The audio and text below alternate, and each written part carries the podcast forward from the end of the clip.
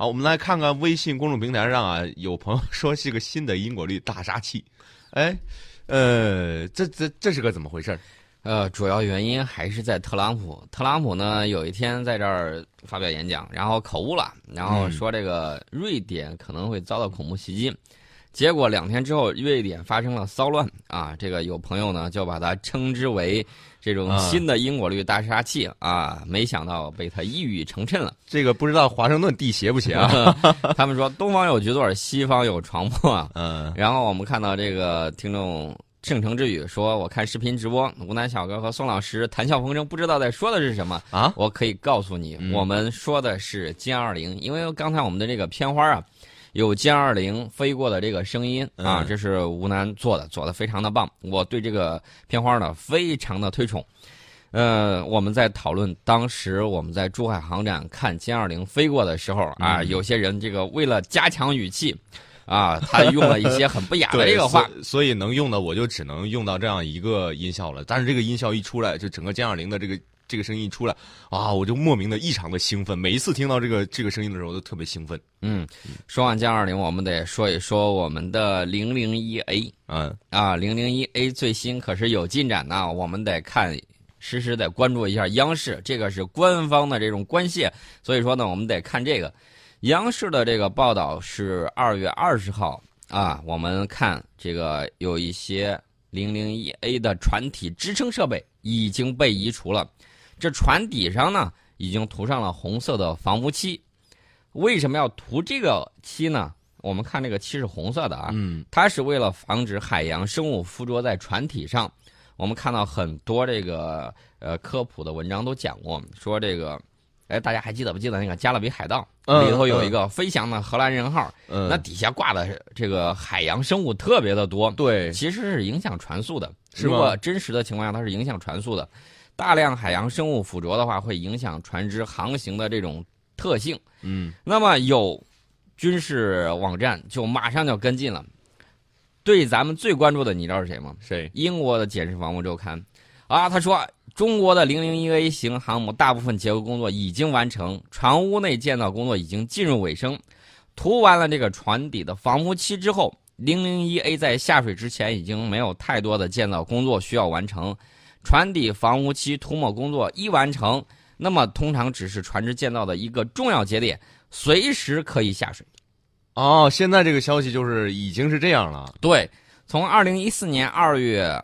零零一 A 开始铺龙骨到现在已经历时三年多了，那么船坞内的总装工作应该说完成的差不多，所以今年年内大家注意这个好消息，零零一 A 航母随时有可能会下水。媒体现在已经报道了，说这个节点已经到了，就随时可以下。对，零零一 A 呢，这个航母卫星图啊都有很多，我们可以在网上都看到。那么检视看了之后说，哎呀。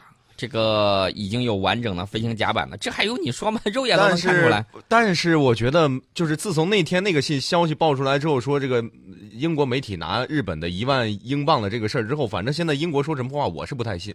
那是英国的智库啊，智库这个这个还是可以信的哈。检视防务的这个水平要比他专业的多啊。相对来说啊，还可以看一看，尤其是《检视防务周刊》，每年它会出就是最新的。今年啊，全世界哪个国家生产的什么武器，它能够搜集到资料？因为它毕竟后面还有这个情报机构在给它做支撑。它的这个年鉴啊，这个年鉴很贵的，是吗？然后这个年鉴有大家有机会可以买二手的啊啊，纯英文版的这个年鉴你可以看一看，有很多这个资料，你就可以保存一下啊。这个一直是我们的那个小编孜孜以求的一个东西，呃，相当的这个全面，虽然不一定准确，但是很全面。嗯，我们再说说我们的这个零零一 A。零零一 A 的这个特点呢，大家可以看一下，剑桥跟辽宁舰是有很大的这种变化的。呃，当然了，大家要注意，更多的变化是在内部。之前我们曾经说过，辽宁舰之前它的这个舰桥前面这个部分斜插下去，有好几个这个反舰导弹。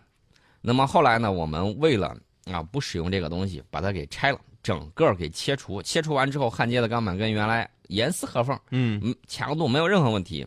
那么拆了之后，空下来的这么甲板，甲板底下就是你这个机库，还能再多放几架飞机。但是呢，大家也要注意，辽宁舰它在设计之初的时候，它的前身瓦良格号它就是一个载机巡洋舰。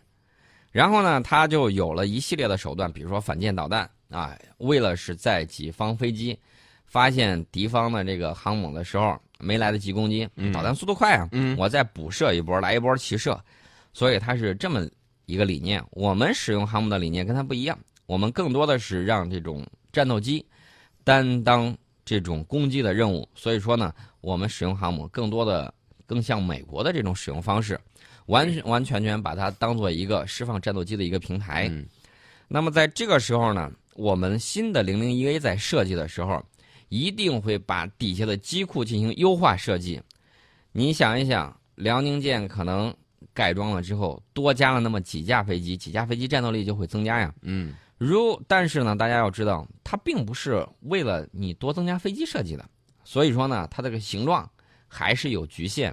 那么最大的变化为什么说是在内部呢？也就是我们的零零一 A 航母，第一艘国产航母，它的里面一定是进行了优化设计，可以带更多的这种舰载机。是我们的辽宁号给我们提供了很多宝贵的经验，然后哪哪些方面需要改进？等我们零零一 A 下水的时候，呃，我们也可以期待再下一艘零零二。然后在零零一 A 的基础上再有一些改进，对吧？零零二可能变化就很大，更大。零零一 A 是加了一艘，加了一艘进来。为什么大家会说要加一艘进来呢？大家看看现在的国际局势，嗯，所以说呢，需要急迫的有相应的可以用的，嗯。另外呢，你有可以用的，你才可以保障。九六年那一次已经给我们带来了很大的这种经验和教训了，所以说呢，大家要注意。我们有应急使用的，包括苏三五在内，嗯，该应急使用的也要应急使用。现在网上已经流传出苏三五的这个照片啊，在我们的这个基地，我们看到很多俄罗斯人啊在这儿。什么原因呢？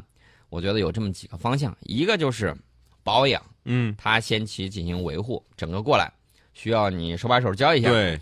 另外一点呢，就是俄罗斯也有自己的小算盘在里头，他不想让你 叽里呱啦一拆好。学会了最好的那个矢量喷气发动机，你给整会了，那那我怎么弄啊？那以后我还怎么玩你买你买的又少，嗯，你买的又少，你还打算把它给摘了？这这这个不行。这国际上都知道我们的学习能力是非常强的啊。对，就拆一个发动机，基本上学会没啥大问题。另外呢，我们看到这个苏三五呢装备应该说不多，也最多也就是两个团的这个飞机。嗯，什么原因呢？呃，应急是肯定的。如果有这么四十八架的话，啊，两个团，我觉得应该是可以弥补这种四代半战机的这种优势啊，可以碾压周边任何对手，这个是没有问题的。嗯，在你的歼二零还没有大规模服役之前，歼二零也非常的贵。嗯啊，你说它能装备多少架？我估计也有一个判断啊，也许就像美国一样，可能会装备二百多架。也许有这种可能性。歼二零这个刀尖尖刀应该用在正确的地方，刀刃上，刀刃上，对，好钢用在刀刃上。但是呢，大家想一想，那么在这种歼二零没有到位的时候，那么就等于说是心力未生。练过武术的都知道啊，嗯，心力未生，旧力已穷的这种情况下，你怎么办呢？这种时候是最危险的。那么必须有相应的力量进行补充。对，呃，有人一说啊，说不能买国外的，全部都得你自己国产。那么我想知道，我想问一句啊，嗯，大清是怎么落后的？是不就是所有东西不跟外界交流吗？我们为什么要改革开放？一方面我们要面向世界，另外一方面我们既要引进来，也要走出去。老话叫知己知彼，百战不殆。不光是装备自己，更多的是学习别人，了解别人。其实美国要是愿意卖他这种高新武器的话，我倒觉得挺好。你最起码可以扭转一下你的这个贸易你要是经济有一天真的是跟不上了，你要卖 F 二十二，我们肯定愿意买。有网友就评论说：“如果等到有一天美国都说他可以卖他的武器给我们了，嗯，那么那个时候就有意思了。那个那这个意思是就是我们的国力就非常的强了啊。欢迎继续回到节目当中。刚才呢有朋友问了一个问题，说是你能不能准确的告诉我我们的零零一到底什么时候下水？我说这个我还真告诉不了你，但是我可以告诉你如何去判断它要下水了。”最重要的一个迹象是什么呢？嗯，就是我们看到这个航母，它是在船坞里头的，在干船坞里头。嗯，它要下水的话，船坞需要注水，注水了之后它就飘起来了，然后呢，它就可以下水了。最重要的这个下水迹象就是干船坞之内要注水。怎么会注水呢？你看它在造船的时候有一系列的这种船体的支撑结构，它在没有下水之前，这个支撑结构是不会拆除的。嗯，等到什么时候开始拆除这些支撑结构的时候，哎，你就要注意了，嗯，有可能接下来就下要做下一步的工作。马上就要下水了。对，下一步的工作是什么呢？这些船坞结构周边的这种建筑材料啊、设备啊，嗯什么时候说开始清理了、清光了、就把这些就空间腾干净的时候，腾干净了之后，就要注水了。嗯这个你可以判断一下，什么时候你看见说，哎，周围支撑物都没有了，什么东西什么时候发这个消息、发这个视频的时候，你一看你就知道，哦，马上就要下水了。所以说呢，我觉得时间会很快。对，关注新闻，也关注我们九八六听世界。嗯如果有这方面的消息，我们也会及时的给大家来反馈。对，咱们再说说咱们的这个三体船，因为有很多朋友昨天说你就说了一嗓子，我们听了不过瘾，再说一说这个三体护卫舰，哎，我今天还专门搜了搜，我觉得长得有点像朱摩尔特，很像吧？很像。啊，但是朱摩尔特感觉是很笨重，但我们看起来很很更加灵活一些。呃，哎，胡，我得纠正一下，嗯，不是像朱姆沃尔特，你可能口误了，是是是哪个像美国的这个滨海战斗啊，舰。滨海战斗舰？朱姆沃尔特有点像一舰的那种铁甲船、啊，嗯撞角在前头那种感觉哦，对，这这个是区别。啊，这个是区别。那么我们展出的这个三体船呢，其实有很多的这个船型，我们看到有很多的这个照片儿呃，这个船跟美国海军独立级的滨海战斗舰的这个川浪三体船型很相似。呃，美国的这个媒体，比如说防务新闻啊，军事媒体相对来说还会靠谱一些啊，就很哀怨。嗯为什么叫哀怨呢？他说：“呀，这个护卫舰很羡慕嫉妒恨的呀，嗯直流口水，说当年要是 LCS 设计成这样该多好啊！嗯，然后呢，然后就就就止不住了流口水嘛，就觉得这个东西很靠谱。就馋呗，馋也吃不到嘴里，没办法。这个船的排水量是两千四百五十吨嗯。啊，全长是一百四十二米，宽度是三十二点六米，动力系统呢是柴油机驱动的全电推进系统。嗯。哎，大家要关注啊，它的这个推进系统可不是螺旋桨泵推，嗯。喷水推进，喷水的，喷水的速度效率会比较高，它的巡航速度就能够达到二十五节，那个航续航时间能够达到一个月嗯，三十天。很时间很长。对，这个最大速度在三十到三十五节之间。嗯泵推其实我告诉大家，真开到最大速度的时候，其实，呃我觉得这个数字啊，大家可以想象一下，它为什么会叫做个三体护卫舰？就是听起来很很它有。三个船体嗯啊，中间一个，两边各一个。啊这种船的它的这种航速就比较高，适航性能、防浪的这个水平就会比较好。而且呢，三体船较着两体船，我们昨天说了，它的这种抗沉性能会更好，嗯因为它有三个舱啊，就是三个大的这种舰体，嗯所以说呢，它的这种抗风浪、抗翻的这种性能要好得多。呃，之前呢，我们看到美国的当年在设计 LCS 的时候，我记得是上个世纪末，当时我们啊买到一本这个兵器知识，嗯买到一本这个世界军事，哎呦，看了之后各种羡慕啊羡慕嫉妒恨呐，说什么时候我们才能有这么科幻的这个东西呢？呃，大家还记得不记得当时还有这种海狼级的？嗯除此之外，美国还演了有一个什么电视剧，嗯跟《霹雳游侠》有点类似。有一个电视剧好像是海狼，叫海狼号还是叫什么无影啊？就是它一个嗯很科幻的一个隐形战斗舰，在这个海上航行。